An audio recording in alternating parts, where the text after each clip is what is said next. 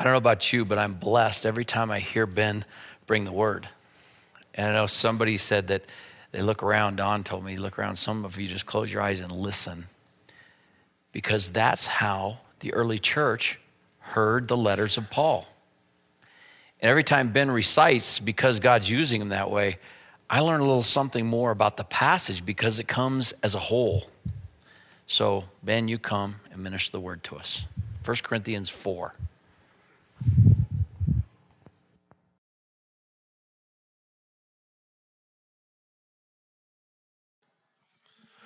Good morning. Chapter 4. Excuse me. This is how one should regard us as servants of Christ and stewards of the mysteries of God. Moreover, it is required of stewards that they be found faithful. But with me, it is a very small thing that I should be judged by you or by any human court. In fact, I do not even judge myself. For I am not aware of anything against myself, but I am not thereby acquitted. It is the Lord who judges me. Therefore, do not pronounce judgment before the time, before the Lord comes, who will bring to light the things now hidden in darkness and will disclose the purposes of the heart. Then each one will receive his commendation from God. I have applied all these things to myself and Apollos for your benefit, brothers that you may learn by us, not to go beyond what is written, that none of you may be puffed up in favor of one against another. For who sees anything different in you? What do you have that you did not receive? If then you received it, why do you boast as if you did not receive it? Already you have all you want. Already you have become rich. Without us, you have become kings and would that you did reign, so that we might share the rule with you. For I think that God has exhibited us apostles as last of all, like men sentenced to death, because we have become a spectacle to the world, to angels, and to men. We are fools for Christ's sake, but you are wise in Christ. We are weak, but you are strong. You are held in honor, but we in disrepute. To the present hour we hunger and thirst. We, we are poorly dressed and buffeted and homeless, and we labor, working with our own hands. When reviled, we bless. When persecuted, we endure. When slandered, we entreat. We have become and are still like the scum of the world, the refuse of all things. I do not write these things to make you ashamed but to admonish you as my beloved children. For though you have countless guides in Christ, you do not have many fathers. For I became your father in Christ Jesus through the gospel. I urge you then, be imitators of me.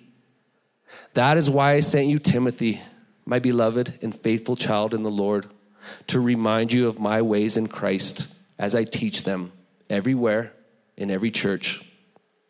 Some are arrogant as though I were not coming to you. But I will come to you soon if the Lord wills, and I will find out not the talk of these arrogant people, but their power. For the kingdom of God does not consist in talk, but in power. What do you wish? Shall I come to you with a rod or with love in a spirit of gentleness?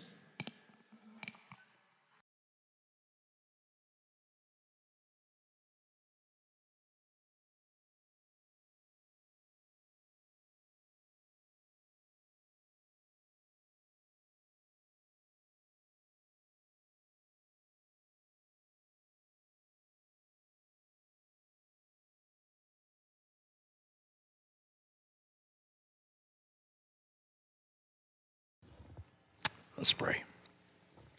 Father, we thank you for your word, how powerful it is, how just reading it, listening to it, feeds our heart, gives us direction, gives us hope, convicts us. Your word is sharper than any two edged sword, dividing to our thoughts. So, Lord, this morning I pray that I might be spirit filled, that each one of us might be spirit filled as we listen Lord, that you might make us more like Jesus as the word makes a home in our heart this morning. We pray in Jesus' name. Amen. 1 Corinthians 4 is about supernatural leadership, five characteristics of godly pastors. But as I said, not like we look at 1 Timothy 3 or Titus 1. It, that'd be kind of like knowing everything about a wide receiver or quarterback by just telling them their, what they do. Quarterbacks hand the ball off and they pass the ball, and sometimes they run it. Receivers catch the ball. But then when you see a film of like Wallace Francis in the old days when he would catch passes for touchdown or catch a kickoff and run it all the way back, so oh, that's that's a lot different. There's color there. We really get the idea. Here, we not only see some characteristics, but we get to look inside at what Paul thinks of himself, what his place is in the world, and we get to see him as he actually teaches some people that are contrary to the Word of God and how he handles the situation. In chapter three, we looked at the church as supernatural ministry. It's God's family, God's field, and God's temple. In chapter four, we see this supernatural leadership. A godly, spirit filled pastor is a supernatural gift to the church. In Ephesians chapter 4, verse 11, the Bible says that God gave some apostles, some as prophets, some as evangelists, and some as pastor teachers for the equipping of the saints for the work of service to the building up of the body of Christ. This is how Paul wants us to think about pastors. Now, every elder that's in here, John Bragg, Lynn, Sam, just get ready because at the end you're going to come and stand up here with me because sometimes people get the idea when we're talking about the office of pastor, spiritual leader, we're talking about this, this one guy. We're not. We are blessed with so many godly elders. Now, there's elders who are pastors, who are bishops. It's all the same, Terry Dilts. There's only two offices pastor and deacon. And so, as a church, I want us to be mindful of praying for all of our pastors. But first, let's pray. Father, give us understanding of your word, Lord. I pray now that you'd apply it to our hearts in Jesus' name. Number one, a godly leader understands his responsibilities, verses 1 through 5. There's a Greek word here, logizomai, and it's the word that Paul uses, let a man regard. It has the idea of logic, the way we reason, the way we think about a pastor. He says, let a man regard us in this manner as servants of Christ and stewards of the mysteries of God. Two ways. As servants. Sometimes people get the idea the pastor. I remember years ago, a young man came to Christ and he said, You know what? I want the top job in the church. I said, Well, that'd be Jesus. He's already got that job. You can't have that job. And what did, how did Jesus demonstrate that we're supposed to operate as Christians? He said, You that would lead, you have to become the servant of all. And he began to wash all the disciples' feet. And then he went to the cross and laid his life down for us. He's a servant leader, but we are servants. And the word servant just is the idea of someone on a ship, a slave ship. They're carrying goods for the empire. And on the bottom, you have the slaves that are doing the rowing, the galley, the lowest galley slaves. Paul said, think about pastors that way. They are servants of Christ. And yet, for all of us, that is the highest calling in life to be a servant of Jesus Christ. And then a steward. What's a steward? He's someone that handles somebody else's things, like Joseph. When he became a slave in Egypt, went to Potiphar's house, Potiphar put him in charge of everything. And God blessed. And later, remember, Potiphar's wife lied about him. And so he went to prison. But in prison, pretty soon they begin to see if you put Joseph in charge of something, he'll handle it and you will increase. And pretty soon, he went from being a servant in prison to being the prime minister of all of Egypt. But he was still a servant, wasn't he? He served the Pharaoh, he served all the people of Egypt. So a steward is one who is just managing the household or has responsibilities, like a foreman on the ranch, for somebody else. And he says in the next verse the number, number one responsibility of stewards is that you be found trustworthy, or it says in the King James, faithful. Faithful. Moses, and I mention this often, I want us to get in our mind, in our heart. Moses is probably the greatest leader the world has ever seen. And yet he had never had any big ideas. In fact, he did have some big ideas, and that didn't turn out so well. He ended up being a murderer. And God said, Nope, I'm not going to have you be a leader this way. So he had to go to the wilderness for 40 years and learn how to herd sheep so that later he could become the shepherd of God's people. But how did he lead? How is he the greatest leader? Simple. He went in to the meeting with God in the tent of meeting. God would tell him what to do, and he would go out and tell the people. That's the whole job of a pastor. Understand what God has said and tell the people what God said.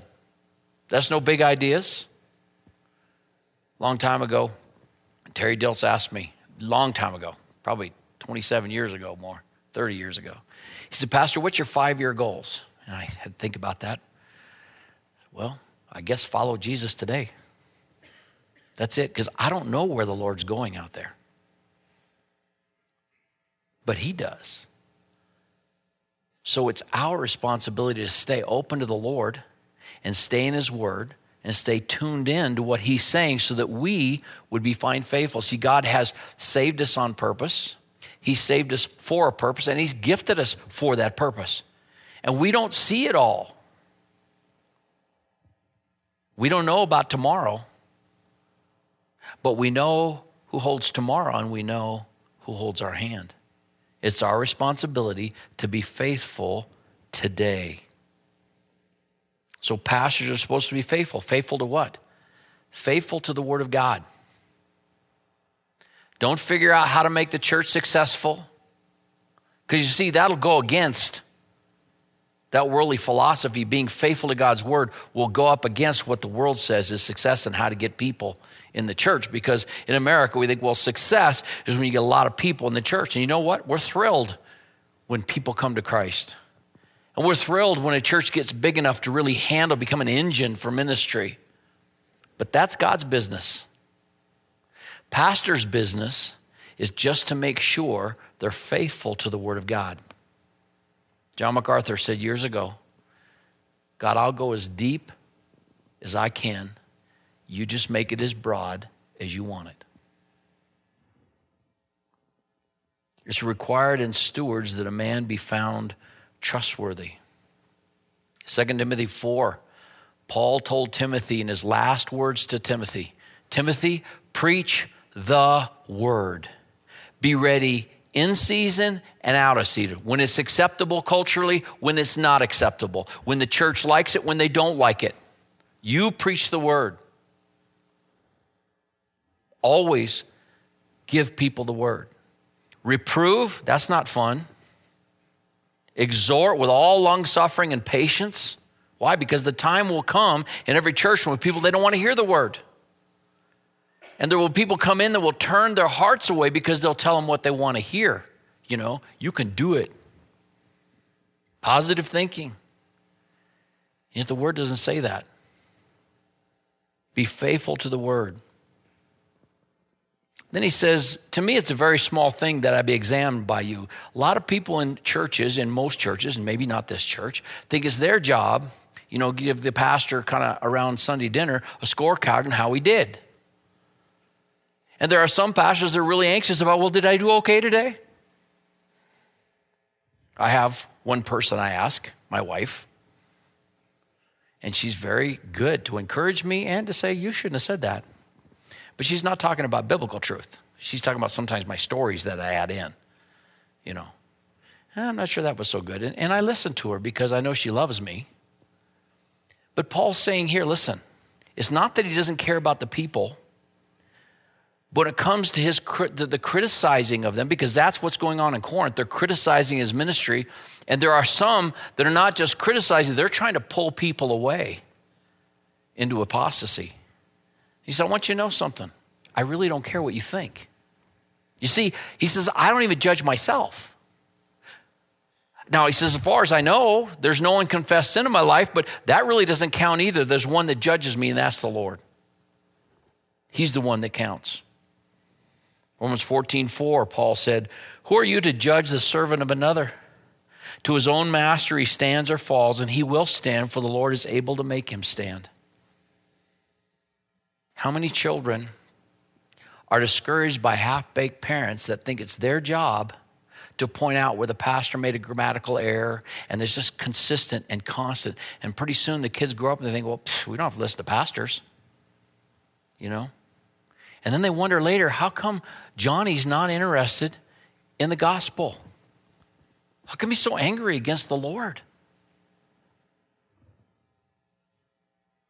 Paul's making a point here, isn't he?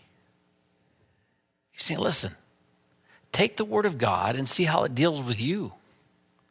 But it's just a human condition that we think we look better if we know where somebody misstepped or they got off a little bit and we make mountains out of molehills.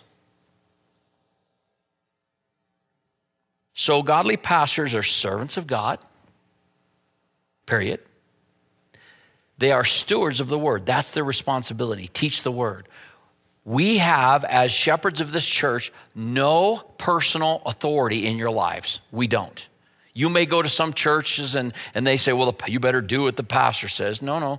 Don't worry about what the pastor says unless God, he's just saying, telling you what God said. I used to think that I had to have all these answers as a young pastor. It was kind of scary because I was like 29 or 30, and older people were coming and saying, What should I do about this, Pastor? I'm like, Oh, well, let's see. Uh, hmm, right?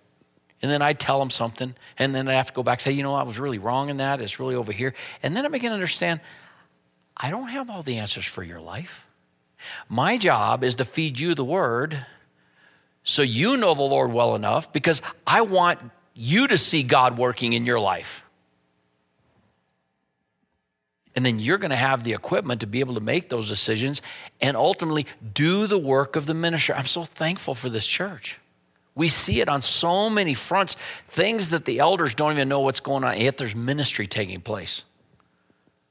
There's no organization when somebody goes in the hospital. Now, we used to have somebody, I think Irene took care of a lot of that, take meals to somebody. Now, Irene's still taking meals, but it's based upon her small group or somebody else, hey, we need to get meals over there. And pe- people are doing the work of the ministry. They're taking responsibility. And you know what? You're experiencing that joy from that also. Steward, pastors are to be faithful and then focused on Christ for their judgment and their reward, not on men, even when it comes to their money and salaries. Young, young men headed to the ministry, hear me on this.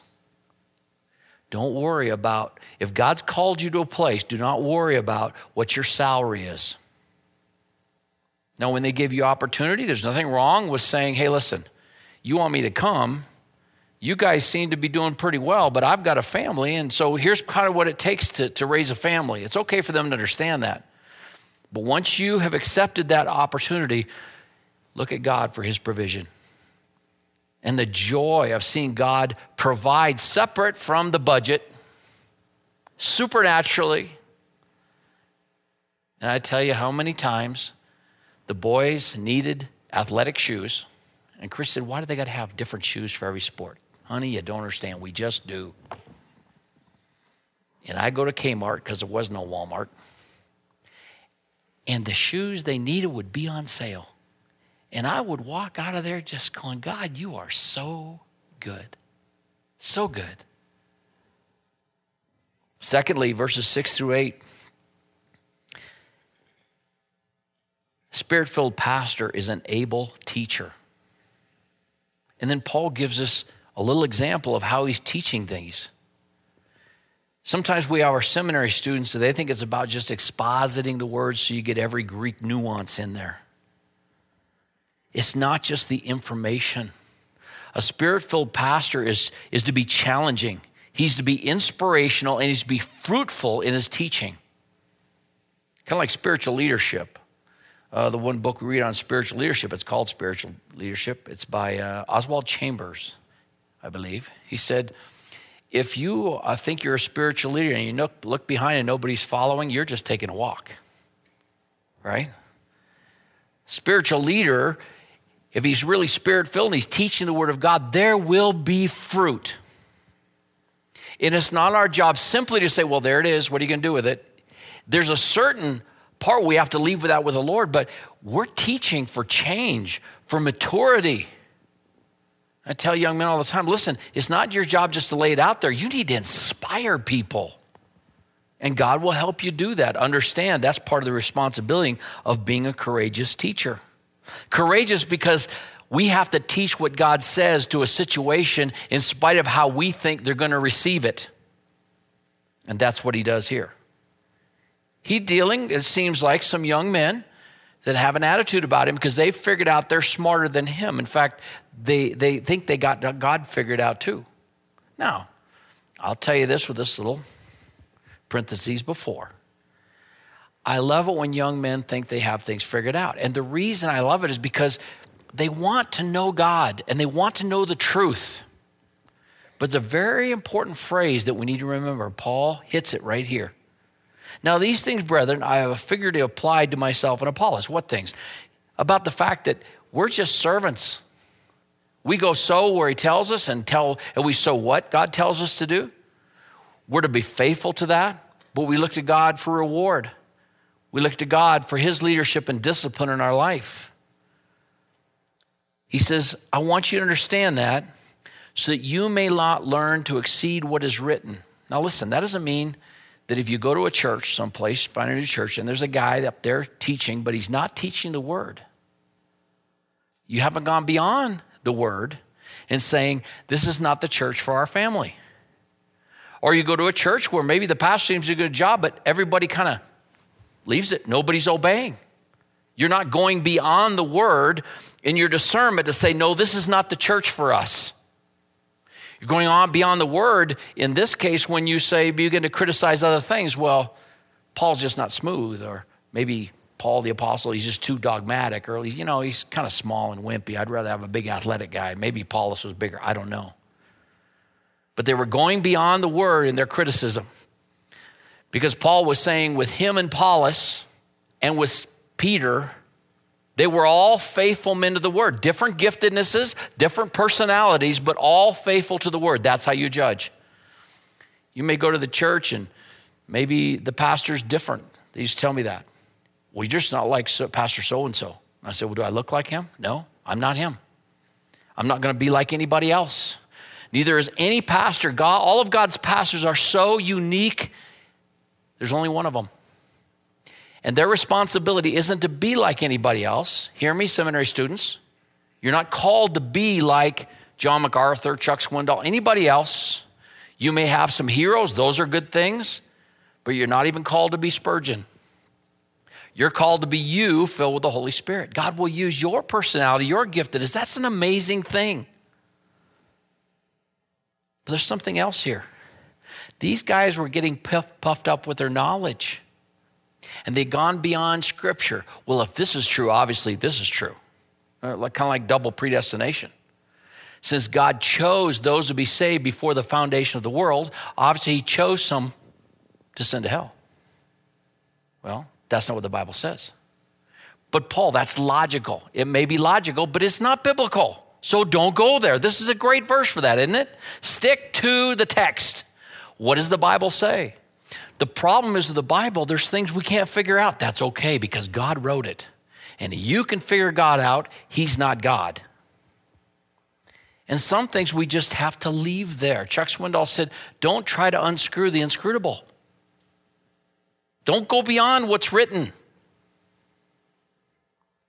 And these guys, obviously, the little Jack Horner syndrome, They stuck in their thumb and they pull out a plum and they say, Oh, look what I got. You know, a little poem. And he said, Listen, who regards you as superior? You think God's really impressed with your knowledge?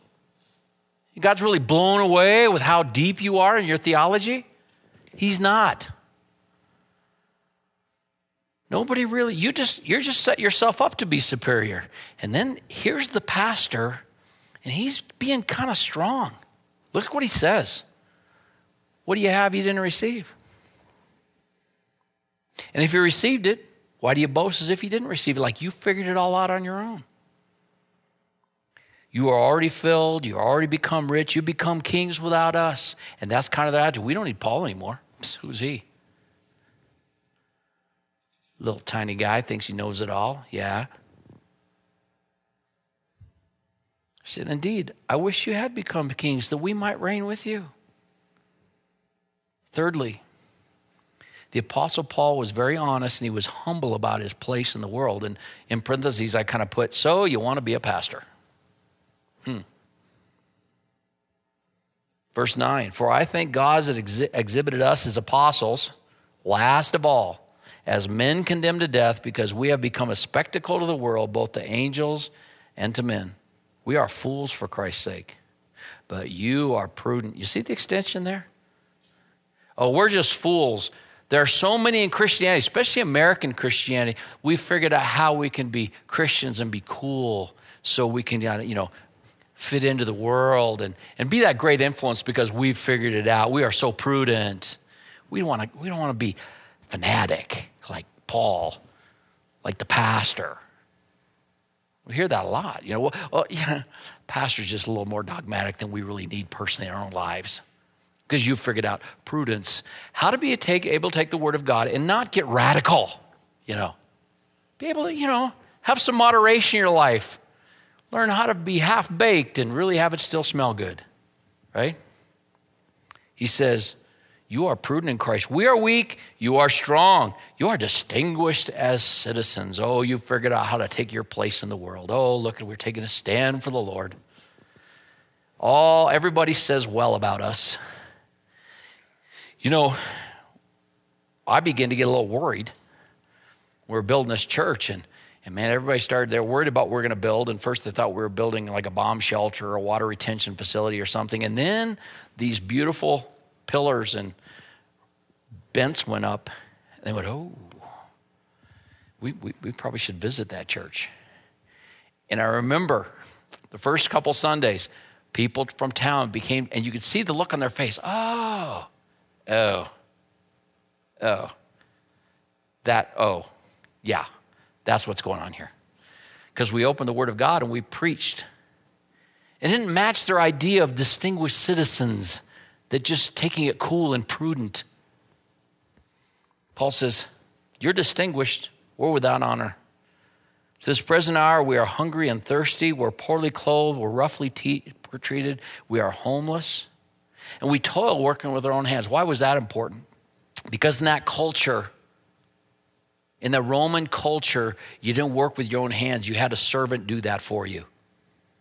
And yet, the gospel was so important to Paul he had a business, and it was a very successful business. It's been a great challenge in our life as a church. He supported seven other people in this business. They were employees and worked there as Paul was full time turning the world upside down with the gospel. But in Roman culture, you didn't get your hands dirty. You let some servant be a tent maker. Paul worked with leather, and so he probably made saddles and harnesses and all kinds of things. They said, Oh, Paul, you know, he's still on that thing. You know, he hasn't figured out how to be an investor and just kind of relax and let his money roll in. When we are reviled, we blessed. When we are persecuted, we endure. When we are slandered, we try to conciliate. Listen, that, my friends, is supernatural. Because Paul was an attorney. Remember? He was there stirring up the riot to kill Stephen. He wasn't conciliating any kind of opposite argument until God had an argument with him on the road to go persecute the Christians, and the arguing stopped with Paul.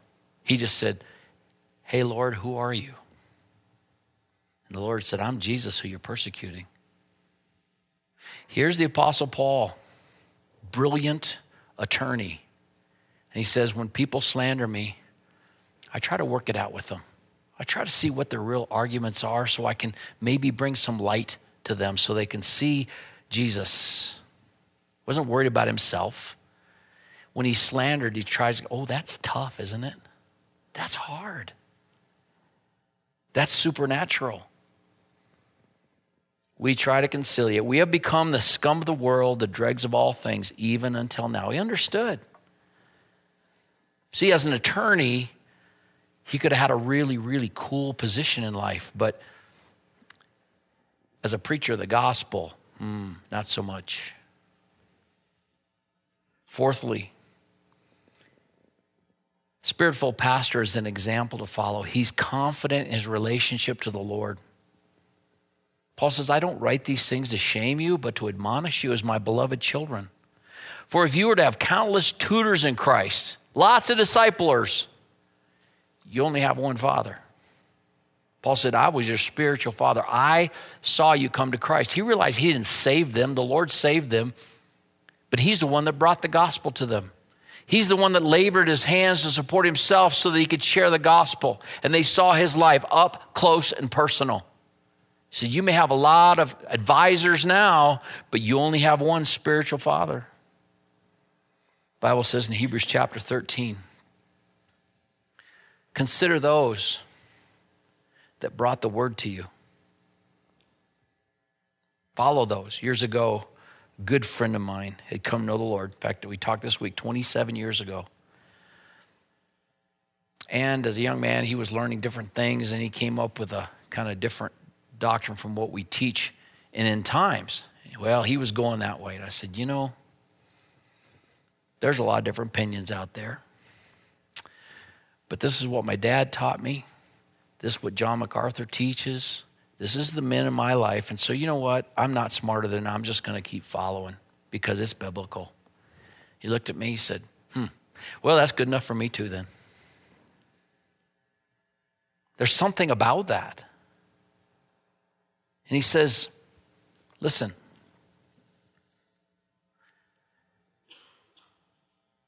I want you to, I want to exhort you to be imitators of me. You say, whoa, that's, that's really, and you might say, I follow no man. Well, Paul was pretty strong about this. You imitate me as I follow Christ. So it's not that the pastor is perfect or our pastors are perfect, but they strive for this standard that they might be examples. If they can't be examples, they can't be pastors.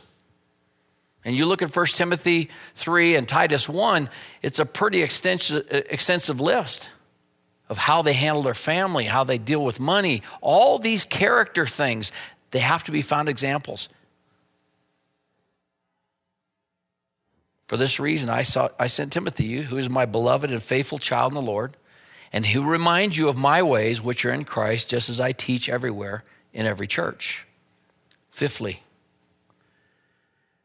Spirit filled pastor is not afraid of confrontation. Why? Because he just likes to straighten people out? No. Because he feels responsible for his flock, for his people. He says, Now some have become arrogant as though I were not coming. Well, Paul was here, but he's long gone. He's never coming back. But I will come to you soon if the Lord wills. And I'll find out not the words of those who are arrogant, but their power. Ooh, that's good. Paul's not afraid to say, listen, I was faithful in giving the word to you. These guys trying to pull you apart, we'll see how brave they are, these wolves, when I show up with the sword. He goes on to say, For the kingdom of God does not consist in words, but in power. There's a lot of false teachers out there telling you just try hard, just do it. You can have your best life right here and now. And you know, God wants you to have everything you can get out of life and, and get all you can and can all you get and then sit on the lid.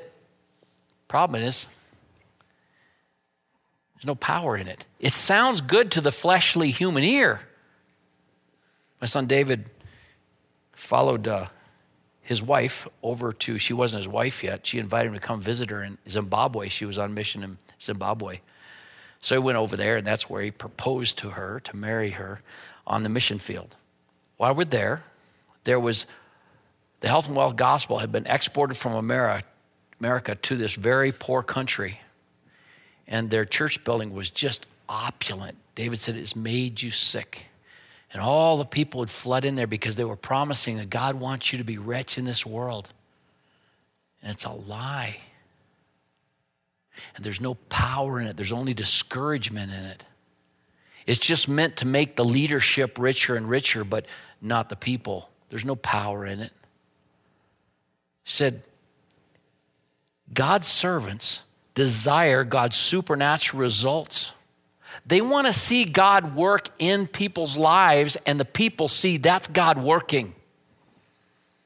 That's the goal. Not just build a big congregation, and have a lot of mission. Because you see, when you know it's God leading you in your life, you become very bold in what God has called you to do too. That's the goal for pastors. God's servant desires God's supernatural results. And that only comes as a result of uncompromising, obedient, biblical shepherding. There are shortcuts. Lynn and I have talked about this. You know, your, your, your, your shepherds, your elders are praying right now. How do we facilitate this growing church? The money's not in the bank to do it. And uh, there are groups out there, they call themselves ministries, and they will come in and fleece your sheep for you. Don't worry, we're not going to do that. And they come in and they kind of buttonhole each family and they make them feel guilty about not giving. And then they get them to, to commit and then they're signed up to give. And then you build your building and they take about half the money. It's just wrong. We're going to protect you from that. We just want you to do what God wants you to do, period. We want to see, you know, I love hearing stories how when young people, maybe young married couples, they first begin to tithe and they say, Oh, we can't do it. We can't afford this. How can we afford to do this? And then they do it. The exciting part is not how much money they gave, that's probably inconsequential as far as the world looks at it. What's so powerful, what's so exciting is when you hear the story of, we didn't have any money. And then some groceries arrived, or we got a check in the mail, and it was totally unrelated to anything they did. They just trusted God. And what do they learn? Hmm. God cares about me. God cares about my little insignificant situation. And I believe that Jesus will never leave me nor forsake me. Now, God's servants have no authority other than the Word of God. They are responsible, responsible to teach it clearly we know that obedience is something only God can work in a heart. The decisions are yours. So we have to learn not to be too heavy hearted when we see you making compromising decisions and heading off toward a wreck. That's hard for us. And we might say, hey, I, you know, I love you. I think you're heading toward a wreck, but we're not there to change it because we know ultimately God's the shepherd. And we can't get too angry because you're not growing fast enough. That's not our business either. But we are involved. And Paul asked these Corinthians in the last verse, so how you want me to handle the situation? I can come with a rod, or I can come with the spirit of gentleness. And he's bold in this, isn't he? Why? Because he has the stewardship of this church that God empowered him to plant and he knows some wolves have come in. And they're distracting some of the people that are sincere, but now they've become distracted, and he's going to handle a situation. He says, Now you make a decision about your own attitude. You want me to come in love, or you want to come with a rod in a spirit of gentleness? So, lastly, how would Paul say and the apostles, how do they want you to respond to your pastors? Now we've seen kind of how pastors think and how they operate. How do you want to respond? How should you be responding to godly pastors? Number one, walk in the truth. John wrote in John 4, 3 John 4, I have no greater joy than this to hear of my children walking in the truth. One of the greatest joys is when you, and we as pastors, see you making those decisions. We know those are God decisions. We go, wow, the Bible is true. You say, well, you already knew that. I know that. But over and over, we get to see you find that out too, and it blesses our heart to keep preaching, keep teaching. Hebrews 13, 17 says, Obey them that rule over you. And that the idea is just teaching the word. As they that must give an account that they might give it with joy and not with grief, for that's unprofitable for you. We teach the word. You make the decision about it. But what a joy it is to a pastor when people decide to honor God their lives. They decide to obey the word of God. Secondly, 1 Thessalonians 5, verse 12. Appreciate the pastors and get along with one another. That's the great joy. He said, We request of you, brethren, that you appreciate those who diligently labor among you and have charge over you in the Lord and give you instruction. And that you esteem them very highly in love because of their work. Live in peace with one another. Thirdly, pray for them for protection from the enemy for boldness and for power and fruitfulness. Every once in a while, Wade or somebody's been around here a long time will say, You know, Paul, I just, I just feel bad when I think about all the things you've gone through and all the ornery people you've had to deal with. Like, I don't think about that, Wade. What I think about is all the people that have come to Christ and all the fruitfulness of ministry. And being in a church that loves to hear the Word of God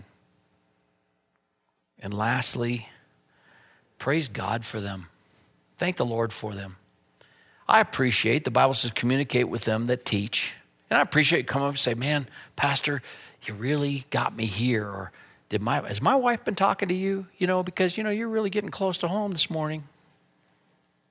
And they say it with a smile because they know that's what the Lord ministered to them. And I appreciate that because pastors want to know they're hitting the mark in discipleship and in teaching. But ultimately, when somebody might say, Oh, we're just so thankful for you, it's like, Whoa, stop. Give the glory to God. Why? Because it is God at work in us, both to will and to do of His good pleasure. That's God. It's God's ministry, it's God's fruitfulness, it's God's word, it's the Lord.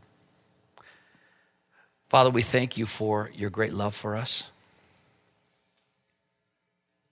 Thank you for this kind of insight into the Apostle Paul's heart and how pastors actually function and their burden, their challenges, and how he was very, very honest and very straightforward because he loves your church. Lord, as pastors, Lord, that we might be found faithful. Lord, thank you for the church that a church that prays for us. In Jesus' name. Amen. Let's stand and sing together.